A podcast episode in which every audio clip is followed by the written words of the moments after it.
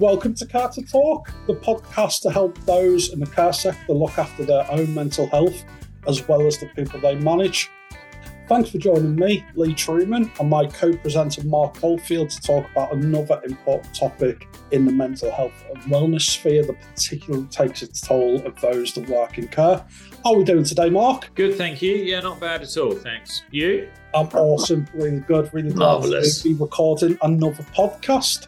Um, so, in this episode, we'll be discussing trauma. And straight away, would like to do the responsible thing and put a bit of a trigger warning on the topics and scenarios that come up throughout this discussion. May include subject like abuse, grief, self harm, and suicide, amongst other talking points. On this episode, we're delighted to be joined by another guest. So I'd like to introduce Lucy Buxton. Lucy is the owner of LjB Coach Consultancy, an independent coaching consultancy specializing in working with organizations and individuals in social care. How are we doing, Lucy? Fabulous, thank you. Awesome. Great to have you this week. Thank you. Um, so we're just gonna um, so we're gonna start off with pits and peaks. Um, so I'm gonna start with my pit. And this week, it's something that I should be listening to what I say. So, um, work has been super busy, um, but I've also forgot to to switch off a little bit and spend time with the family as much as I should do. So, um, again, for me, it's it's just letting the work life balance get out of kilter in terms of the work. Um, and obviously, some, some of the personal relationships have been suffering there. So, so that's my down point there. I need to readdress that work life balance and get back to to a nice even balance where I'm spending time with friends, family, doing stuff that I like, as well as working as well. Marc, Yeah, uh, my, my my pit, I suppose, is um, is quite recent. Is about an hour ago. Um, I went to go and see my mum. Um, she's in a nursing home um, just down the road from me, and it's one of those really really tricky tricky ones. You know, she's uh, been in it since December, and today was just one of those really difficult days. You know, um, she couldn't remember that her husband died six years ago. She thought he was still around. She didn't understand why she was in this home. She didn't understand uh, what I was talking about when I was talking about going and, you know, clearing out her house and sorting out affairs and financial things and things like that.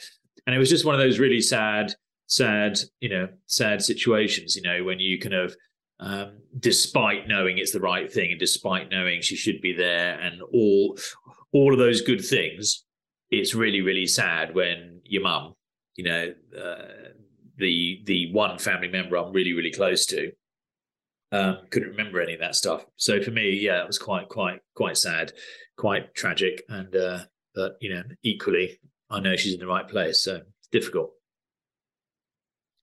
What about you, Lucy? Oh, wow, this is a bit of an interesting one for me because Yeah. um, I don't know. It's I've got so many peaks. I'm trying to find a peak. um, oh right, okay. So I've What's your got a re- least peaky thing then? my least peaky thing? Yeah.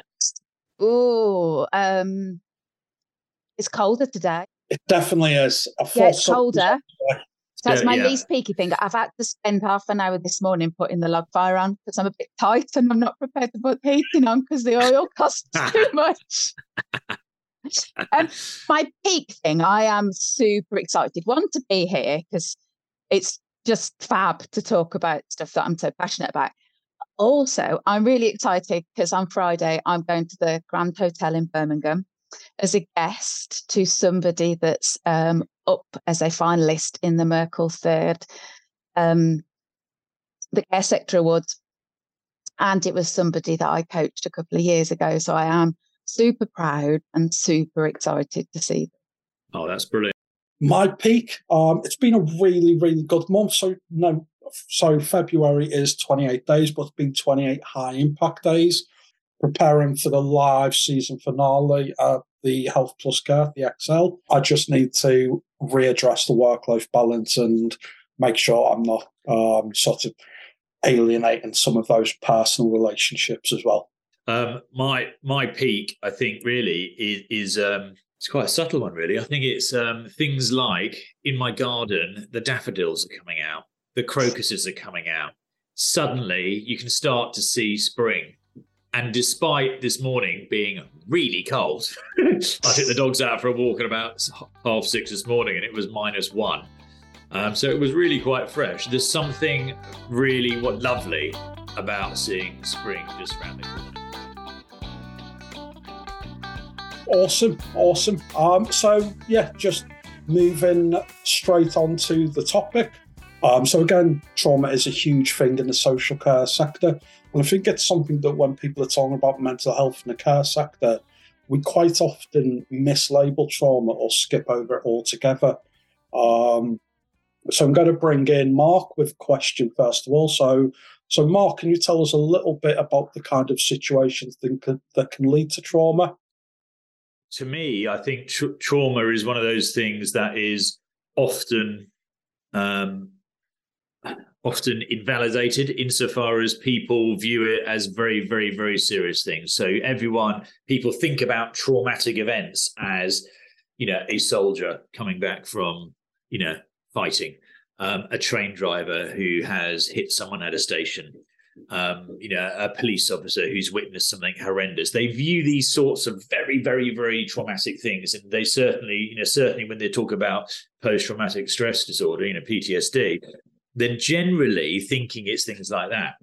But actually, the reality is, is it's incredibly broad. Just like everything in life, just like things like stress, for example, we're all individuals, just like our DNA is different, our fingerprints are different. Trauma is different for all of us, and it can mean anything to many, many different people. It could be all sorts of things.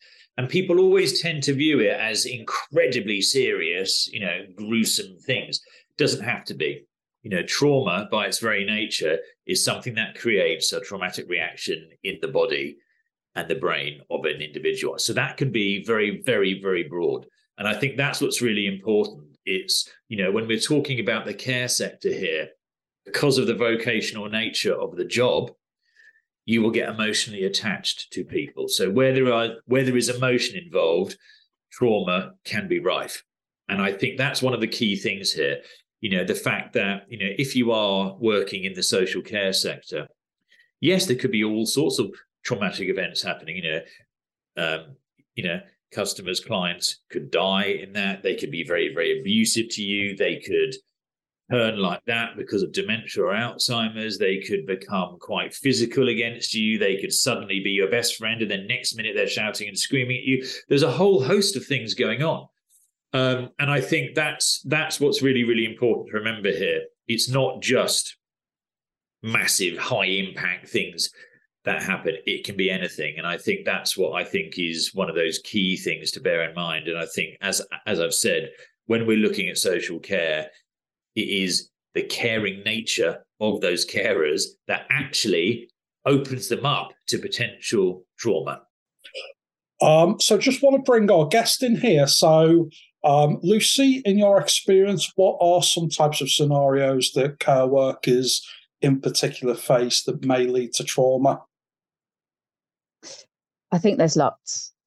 Ultimately, if we look at social care, potentially we care for people for a longer period of time and you build up relationships. And, you know, just just the death of somebody that you care for is traumatic. And then if we take it to the point where it's not a good death, you know, the person's distressed or you haven't been able to get the medication correct, you know, for them, that in itself is distressing. If you can't get the right support and you feel like you're banging your head up against that brick wall and you're not getting the professionals in and you know you've got somebody who is potentially having some sort of crisis you're having to manage that and you don't feel supported that can be traumatic i mean if i think about my nursing career over the years and some of the things that i think about my early days as as a, a qualified nurse when i was in a&e and how I didn't have the knowledge and the experience to deal with the situations that I was put in. My brain wasn't able to deal with that. My emotions weren't able to process that stuff. Um, and I can remember one incident very clearly to this day. And it and it caused me to leave the NHS completely. That's how I came to be in social care. And then if we if we look at the things that have happened over the last few years, specifically related to the pandemic, it could have been simple things like the fact that, you know, one minute somebody was okay and the next minute they're gone. You know, homes weren't able to get PPE. The the constant barrage of emails and guidance that from one minute to the next. And then on top of that, the fear, the massive fear of reprisal from the regulator or, you know, the, the local authority or the NHS who commission your service. And then when you've got emotions rife, people's behaviour changes and it may not be that positive. So again, you could be shouted at, you could be bullied in the workplace. There's so much that happens in social care that can be traumatic. And, you know, it, it could just be that one day somebody decides to attack you with a walking stick. And I think the fact that the sector, what happens on a daily basis, is unpredictable because we deal with people. There's a lot of instances in social care that does lead to does lead to trauma. Um, but I just want to sort of bring it into. So, Lucy, you worked in in a care and nursing for many years, um, but you've previously talked about how trauma changed your life and led you to a career change. Would you be comfortable sharing your experience? Yeah, cool. Um, so, yeah, so I've worked in social care for over um, 32 years. Um, I've worked in the NHS as a nurse as well. And um, in 2018, my personal world fell apart. Um, my mum had struggled all my life with her um, mental health.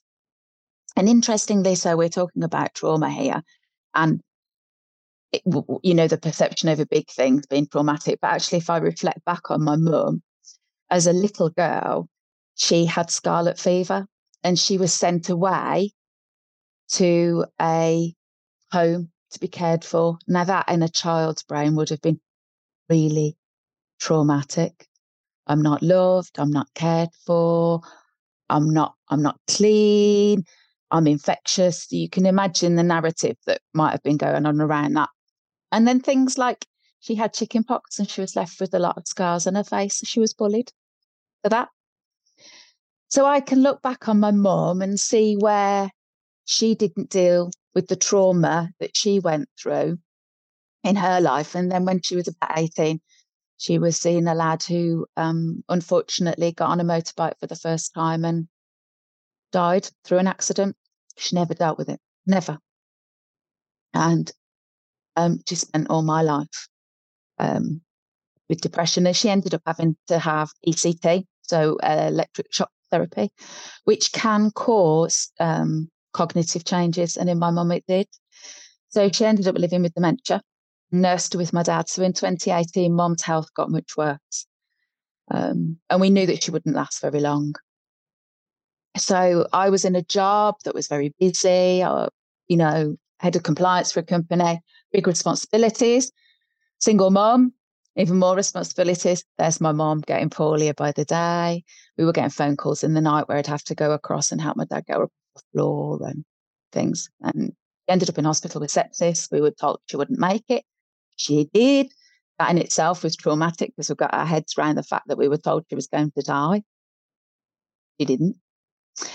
Um, and then on top of that, I discovered that my daughter was very poorly. Um, and my daughter, I found one night had taken an overdose. I didn't know that she was struggling. I had no clue. She'd hidden it. And I went off to A&E with her. And it was only at the point where she was having um, all the tests, I discovered that she'd been self harming for well over 12 months. I never knew a thing. She was going to school, she was getting her grades. The only thing we noticed that she was very sleepy when she came home from school. But apart from that, that was it. My life turned upside down. Um, and then my mum got worse. I'd gone off sick by this point in time. And I ended up actually doing her nursing care with my dad. We nursed her at home. Um, and two days before she passed away, my daughter took her second overdose. We had no mental health support. We were sat on a waiting list. And um, yeah, my mum died on the, the Wednesday. I managed to get my daughter out the day before. And then um, three weeks later, my mum's funeral on the Wednesday. And then on the Friday, my daughter was admitted that she had a, another plan to try and end her life. And that was it. She went into hospital and spent 16 months in hospital, which is a whole other subject. Um, and I knew I couldn't work for anybody, so I had to leave my employer, set up my own business because it was the only way I was going to be able to earn money. And I had to put my daughter and what she needed, and I ultimately had to put me first. So I set up my business, and here I am today, um, five years later. And my business has evolved and it has grown through my personal experience, which was exceptionally traumatic. Um, my daughter is home. She's been home for a couple of years. She's been left with PTSD from her hospital journey. Um, it took me a long while to deal with what I was going through. Every week for nine months, I went to see a counsellor. It was my safe place to empty my bucket and to be able to get on with my day. And that's how I come to be where I am today. It's just a, it's just an incredible journey. Um, I'd like to to bring Marc in. Wow.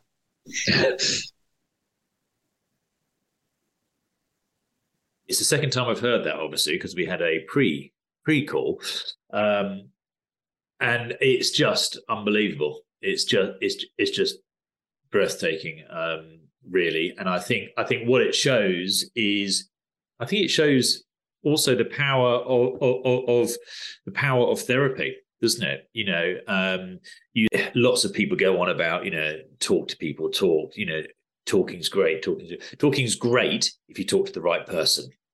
So I think for me, a lot of this conversation really starts to look at, you know, trauma is something which is very, very real. But I think it would be good for us to maybe discuss how you unpack what that can actually lead to, you know, because trauma trauma is a reaction to something. But the reality is, is that what you can see is mental health wise this can start to cause some serious issues. And obviously one of the one of the obvious things is around PTSD post traumatic stress disorder. But what you often find or what I've certainly seen around trauma is you know this can absolutely kick into clinical depression. This can click into absolutely different types of anxiety. And I think this is why it's really, really key to to to start to look at things like NLP because this is where, in my experience, trauma needs a different therapeutic approach. So, could you talk a little bit about what you do in NLP and how you and and and how you found that useful and how that can be useful for people suffering from trauma within this sort of sphere of work? So, NLP, neuro linguistic programming, is neuro, brain, linguistic language, programming. It's how we do what we do. And ultimately, it's a collection of models or modalities that come from things like behavioral psychology. Um, and NLP has lots of different things in it that are very, very useful. And some of the basic ones are the presuppositions of NLP. And one of them is that people are not their behaviors behaviors come from something. So I've seen numerous comments lately about the amount of care staff that are struggling with their mental health and anxiety. And when you understand how the brain filters out information and how, you know, through an NLP perspective, parts of the brain just want to keep you safe. So it our brains look for stuff and it and it says, "Oh, that looks similar. Uh, I need to be concerned about that." And then you can understand how our brains store all of our memories, and if in those experiences we have that lead to the memory, if we don't process the emotion in the moment, our brains just store it, literally just store it. So if you think about, we've got a care sector that have just got brains full with anger, sadness, fear, hurt, guilt, and stress. So if we don't talk about an event that's happened or a death, or we reflect on it, if we don't do that stuff, then and then the end of the shift happens at eight o'clock and the carer just goes home. What they're doing is taking that emotion back with them and just putting it in the filing cabinet in the brain and storing it away for the next time that it happens. So some of the techniques that I can use are very gentle. And one of the things that people struggle with when they're finding things less easy with their mental health or they've been through trauma is that I don't want to feel that again. I can't go back to that emotion again. And and they don't reach out for help because the actual process of talking about it, like I say, is really traumatic. So one, I'm a, a, trainer of hypnotherapy. So hypnotherapy is absolutely fantastic for just settling down people's brains, making them a little bit calmer, and actually just putting people in a place where they can feel a little bit more resourceful. And then one of the other fantastic techniques I can use is um, just a visualization technique, which is called timeline resourcing. And it is incredible for people who have PTSD, who have gone through real trauma, because there doesn't need to be any context to the memory. I don't have to know what you're thinking about. And it's what your unconscious mind presents you, not your conscious mind. And it's just a great way of getting the brain to look at incidents, a longer timeline, and insert different knowledge into them. So the knowledge that I have now is greatly different to the knowledge that I had five years ago.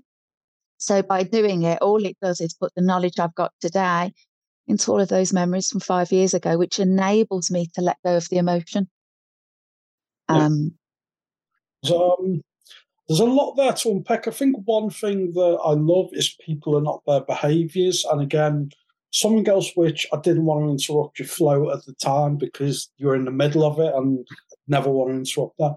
So, so my history, so I'm a cancer survivor. So, so I was a young 19 year old who was diagnosed with kidney cancer. Um, luckily, I was going into the army. I had my medical test, and they said there was some water in the blood. I said, "Well, I can't see," and they're like, almost give me a clip around the ear. Goes, "No, that's not how that works." Um, so they said you need to go and see a doctor. So I did. Um, it was diagnosed super early, so literally all they had to do was remove one kidney, hadn't spread. Um, but you hear the cancer word, and you kind of get used to, oh, "I'm going to die." And then when I didn't, I almost developed a chip on my shoulder because that was the expectation. Because you have cancer, you're going to die. It's like the the variable sort of the survivor path. guilt. Yeah, yeah. It's just it's a crazy thing. And when you said it, I was like, I resemble that remark. Um, and it is when you kind of like face a life or death experience and you come out the other side, you're like, you're almost a little bit angry. And then when people say to me, why are you so positive, happy, smiling? I'm like, I faced a life or death experience when I was 19. Any other day after that, I'm just kind of like grateful to be alive. So it's, um, yeah, I did kind of want to come in and just expand on that from a sort of lived experience point of view. Um, been lots of great content so far. Again, we'll have a sort of resource pack um, but just want to ask both Marc and Lucy any other tips. So we'll start with our guest. Um, Lucy, any other tips that we haven't covered? So anything you just want to want to throw in? Oh, there's so many things. Um, well, I mentioned a technique called timeline resourcing. Um, not only can I work with individuals, but I can actually work with groups. It's a technique that can be done with groups. And because I'm a trainer of hypnotherapy, I can actually do that with groups as well. So that massively helps. It's really basic stuff that we can just do on a daily basis. And it's things like paying attention to the language we use. So you may have heard me say less easy. That's my choice to use that language. I don't tend to say things are difficult unless I'm finding them difficult. Um, because I want my brain to pay attention to what I'm saying. And I like to feed my brain stuff that's positive, which is probably why I found it less easy to do the the pits and the peaks thing in the beginning. Um, there's so many little things, really simple things that you can do. And if anyone wants me to teach them how to do this, then you know, obviously they can reach afterwards. But to use your peripheral vision more. We spend so much time in forward focus vision looking at our computers and our phones. It actually makes your brain waves faster. But using your peripheral vision is a great way of settling your brain down. If you can't sleep at night, if you practice it as a habit, you can fall asleep like that so easily. It's a great way if you if the inspector calls and they knock on the door and you can feel your tummy going, and the last time they came, it wasn't so good. You use your peripheral vision, and I can guarantee you, you will feel calmer. Simple things like looking at doing box breathing or even breathing around your hand, really, really simple techniques. And you know, when it comes down to it in care, I think there's a lot of really basic stuff that we used to do that people don't do so much these days. That's called a tray of tea and a box of biscuits. Everything's better after a cup of tea. A cup of tea and biscuit. And, and actually just taking that time to sit and have a cup of tea, glass of water, whatever it is, and just be present with one another as a team. Oh, definitely. It's all about being present, isn't it? Like I said earlier, sort of yeah, almost bypassed that this month, and, and that's on my sort of work in progress. The being present at the weekend instead of being in the notifications or thinking about the email or thinking about that customers. Just be, just be present in the time. And like you say, a good cup of tea, a good cup of coffee, whatever's your preference. It's just time to sit down and reset.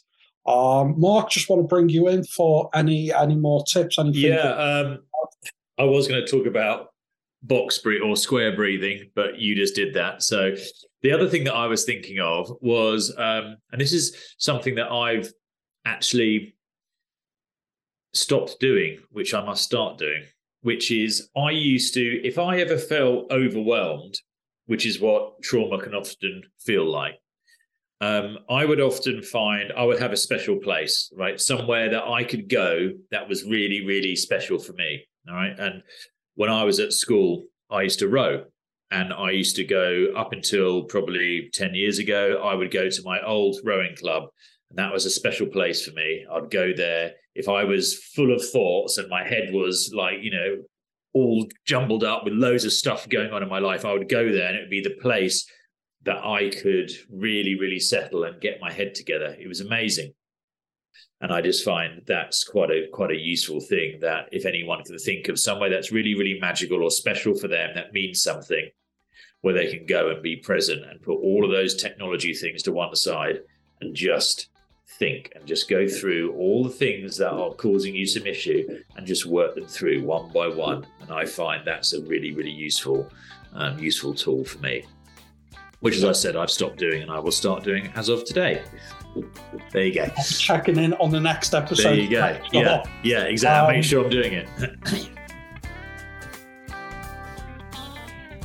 so that session absolutely flew. Um, I could listen to Lucy and Marc talk about trauma all day, um, but we are out of time. So as always, we're going to check in and check out. So this is where myself, Marc, and our guest give our um, tips about the benefits of a particular book, exercise, film, activity, personal interest. I think once I talked about playing Xbox, so you come from all different walks of life. Um, I'm a big music fan. Um, I'm big, big fan of Linkin Park. Um, um, one of from the latest album is a track called Heavy, um, and it's it's about holding on to that trauma. Um, again, really give her a listen. It's a really thought provoking song. And when I'm going through a challenging time, when I listen to that song, it kind of, why am I dragging around? What's bringing me down? Is one of the lyrics in it. Um, and I think it's just quite an apt song. And it, it always kind of like resets you when I listen to. So Heavy by Linkin Park is my recommendation. I will go over to Lucy next. Lucy, your recommendation? I walk the dog. I also like that piece of classical music, Walking the Dog. Um, so yeah, I walk the dog and um, I leave the phone at home and it enables me to be present. Uh, if I want to talk, I tend to go with my son. If I want to talk, I can. If I don't want to, we don't. And that is the one thing that get out there, get some fresh air, get them good chemicals going around in your body. Doesn't matter if you cry all the way on your walk. Doesn't matter if you laugh all the way on the walk. The important bit is that you're doing something and you're getting out and you're present. And I think the other thing I would say to anybody listening to this, you are worth getting support if you need it. And one of the bravest things that you can do to ask for help. Absolutely. Um, I think Yeah. being in so many boardrooms and so many pitches and presentations, doing podcasts and um, doing other people's podcasts, um, appearing on stage at the talk at the car conferences. I know that you know that world as well, but one of the scariest things I've ever done is gone to the GPs and said, "I need help." Um, it's yeah, just a, Yeah. A super daunting exercise. So Mental health does not discriminate. Men- You know, we all have mental health, and mental ill health does not discriminate. yeah. No. And the more we talk about it, the more we're honest about it, the easier it will become. Um, for me, my my re- uh, recommendation is I think there's a lot of great books out there. There's a lot of great stuff to read, and a lot of them are really, really heavy duty. A lot of them are really heavy duty when it's around mental health. Probably one of the best books I've ever read um, is a book called Counseling for Toads. Toads as in a frog, all right? And this is basically a book that is written um, it's around transactional analysis, which is a particular type of therapy. Um, but it is effectively a book that is written around the story of Wind in the Willows. And it's about Toad of Toad Hall. And it is absolutely brilliant. You can read it in one in in kind of one sitting in, you know, two or three hours. But it is just the most wonderful way of describing and it is just the most brilliant way of describing it in a very, very simple, childlike story way. But I guarantee you, if you read it, you'll recognize yourself in one of those characters. Guarantee it. And it's just brilliant. So, counseling for toads, get it. It's brilliant. Awesome, awesome. So read Counselling for Toads, then put Linkin Park on the on the earphones and walk the dog. I think that's a that's a very nice routine. Um, it's been amazing chatting to you, Lucy, about trauma. It's always amazing catching up with you, Marc. Um, but thank you everyone for listening. Make sure that you hit the subscribe button so you're notified when new episodes come. Don't forget we are at the Health Plus Care Show, um, doing the live season finale. The next episode will be a episode with just myself and Marc, and I think we're going to be talking about imposter syndrome. So, so yeah, that very that multifaceted imposter syndrome coming soon. Um, take care, everyone, and stay safe.